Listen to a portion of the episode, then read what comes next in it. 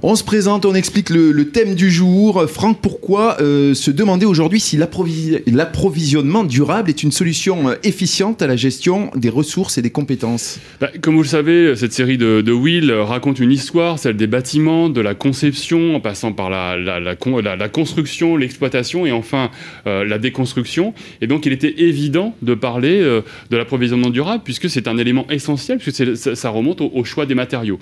Donc il était essentiel de parler de ce sujet-là, et ça a un impact fort aussi sur euh, les compétences et l'évolution des métiers. Pour bien euh, concevoir, il faut savoir choisir les bons euh, matériaux, les bonnes filières, aux bons endroits. Quels sont les multiples choix de filières qui s'offrent au secteur du BTP Alors, je dirais qu'ils sont au choix de quatre, enfin au nombre de quatre. Donc le premier, ce sont les, matières minérales, comme le, béton, la terre, la pierre, le biosourcé, donc on va en parler tout à l'heure avec Lionel Correa. donc la paille, le champ notamment, et puis le, tout ce qui est géosourcé, la terre crue, et puis enfin le réemploi de matériaux, réutilisation et réemploi de matériaux déjà utilisés par ailleurs. Ah. Donc euh, chaque, chaque choisir euh, implique euh, un ensemble de critères. Donc le premier, c'est qualité intrinsèque des matériaux. Le deuxième, c'est la propriété, les propriétés recherchées. Et enfin, la localisation des ressources, qui est un point essentiel. Alors justement, Franck, l'impact de la construction sur nos ressources naturelles est de plus en plus pointé du doigt et la raréfaction des ressources fait craindre des pénuries, justifiées et constatées malheureusement dans de nombreux secteurs, hein, n'est-ce pas? Oui, alors prenons l'exemple des granulats et, du sable. Eh bien, c'est la deuxième ressource la plus consommée au monde après l'eau. Euh, prenons un, ordre de grandeur, et eh bien c'est 40 milliards de tonnes par an qui sont consommées, qui sont extraites, avec une demande qui est multipliée par 3, euh, qui sera multipliée par 3 en 20 ans. Donc euh, la conséquence, eh bien, c'est qu'aujourd'hui, près de 75 à 90% des plages du monde reculent, un, chiffre qui est édifiant. En Floride, 9 plages sur 10 sont en voie de disparition, et en Indonésie, 25 îles ont déjà disparu de la carte. Et en France, comment ça se passe? Alors en France, selon l'ADEME, euh, donc, eh bien, 90% des minéraux extraits chaque année sont des graviers et du sable, et donc pour, donner un, ordre d'idée, c'est ni plus ni moins que 4 dunes du Pilat qui sont chaque année euh, extraites euh, des, sols français. L'ADEME, l'Agence de l'environnement et de la maîtrise de l'énergie, l'Agence de la transition écologique, hein, on commence à connaître. Hein. C'est tout à fait, c'est ça. Et donc si on continue euh, de satisfaire, si on continue à ce rythme actuel, eh bien, ce volume sera multiplié par 4 d'ici à 2050, rien que pour le secteur résidentiel. Donc c'est juste énorme. Donc il faut être plus responsable dans la façon de s'approvisionner. Il faut être vigilant. On consomme toujours les biens et les ressources comme si euh, nous étions dans une situation d'abondance, hein, si, euh, si j'ai bien compris. Et avec l'interdépendance due à la mondialisation, ça doit, euh, cela a déjà de grosses répercussions. Hein. Oui, alors on, le, on, le, voit notamment sur le prix du conteneur. donc ça, c'est un élément qui a explosé, on le voit depuis, depuis quelques semaines. Ça, c'est un exemple de, de, ces dernières semaines, effectivement. On a vu le prix des conteneurs sur les bateaux qui a explosé. Multiplié par 4. Nous sommes passés de quasiment 1000, 1100, 1200 dollars à 4500 dollars.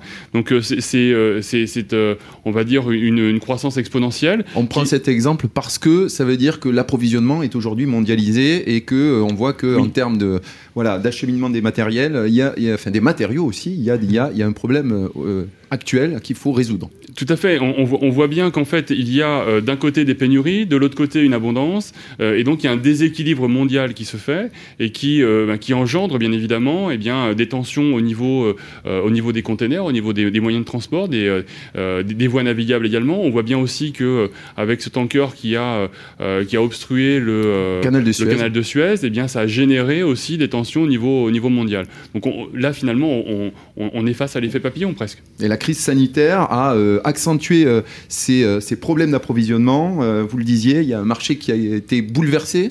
vous parliez des conteneurs.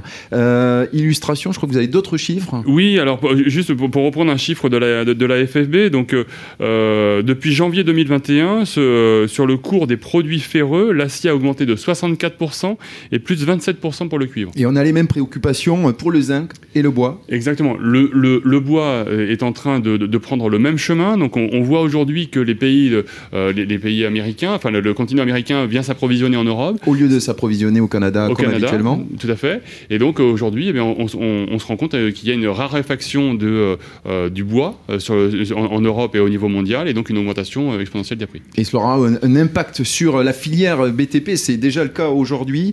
des pénuries sont à craindre dans le domaine de la construction. D'ailleurs, le 20 mai, le ministère de l'économie s'est emparé du sujet en lançant une médiation de filière pour le BTP réunissant l'ensemble des acteurs de la chaîne. Oui, tout à fait. Des recommandations ont été faites, notamment au niveau du gel des pénalités de retard euh, sur les marchés publics en, cas de difficulté d'approvisionnement. Et puis, les marchés euh, publics de plus de trois mois doivent être obligatoirement, doivent obligatoirement prévoir un mécanisme d'indexation des prix. Alors, ces, ces, exemples, ce contexte mettent en évidence la nécessité de raisonner à l'échelle du territoire et donc de penser proximité. Tout à fait. Alors, pour penser proximité, on, voit bien aujourd'hui, euh, pour, pour, resituer par rapport à notre sujet, hein, les organismes de formation, le rôle clé qu'ils ont en tant qu'acteurs territoriaux, acteurs du développement territorial, que ce soit au niveau euh, des entreprises locales, puisque rappelons-le, 70% des entreprises formatrices sont des TPE, PME, donc euh, d'être ce point de passage, et puis aussi sur l'évolution des comportements et des, des, compétences. Donc on voit bien qu'il y a nécessité à, avoir, à penser proximité géographique, nécessité à, penser proximité organisé, donc euh, d'arriver à utiliser les bons matériaux locaux et, de préférence biosourcés. Cela permettra à terme d'alléger les, pressions sur l'environnement, d'adopter euh, une vision plus euh, globale sur la chaîne de valeur des ressources. Franck, merci pour ces précisions contextuelles. De toute façon, on va détailler le thème du jour sur l'approvisionnement durable juste après, mais le pitch time, c'est aussi le moment où l'on demande à nos invités de se présenter en quelques secondes, 30 secondes et une dizaine de mots c'est ça. Euh, Stéphane Poulard, euh, vous êtes l'un de nos euh, trois participants aujourd'hui. Je me tourne vers vous en deux mots. c'est à vous, présentez-vous, dites-nous ce que vous faites. Bonjour, donc Stéphane Poulard, je suis dirigeant de l'entreprise du même nom, Poulard, et on a développé un, process Granudem de, recyclage des, matériaux de démolition et de terrassement on refait du sable et des gravillons euh, à base d'anciens pour refaire du, nouveau. Des constructeurs, entrepreneurs, industriels depuis euh, combien d'années? Euh, La société a 40 ans. Très bien, on discutera de, des innovations et des nouveaux process que vous avez pu développer.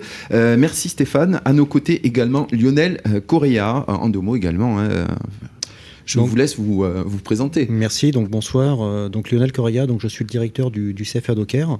Donc nous sommes gérés par un organisme gestionnaire qui s'appelle BTP CFL de France, qui regroupe 7 CFA sur le territoire francilien et qui représente 2700 jeunes en formation, donc 30% des formations en apprentissage, en, en alternance plutôt dans les métiers du BTP.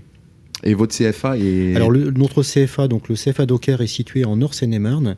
Et la particularité de notre CFA, euh, c'est que nous avons initié un projet de construction depuis trois ans maintenant d'un démonstrateur biosourcé.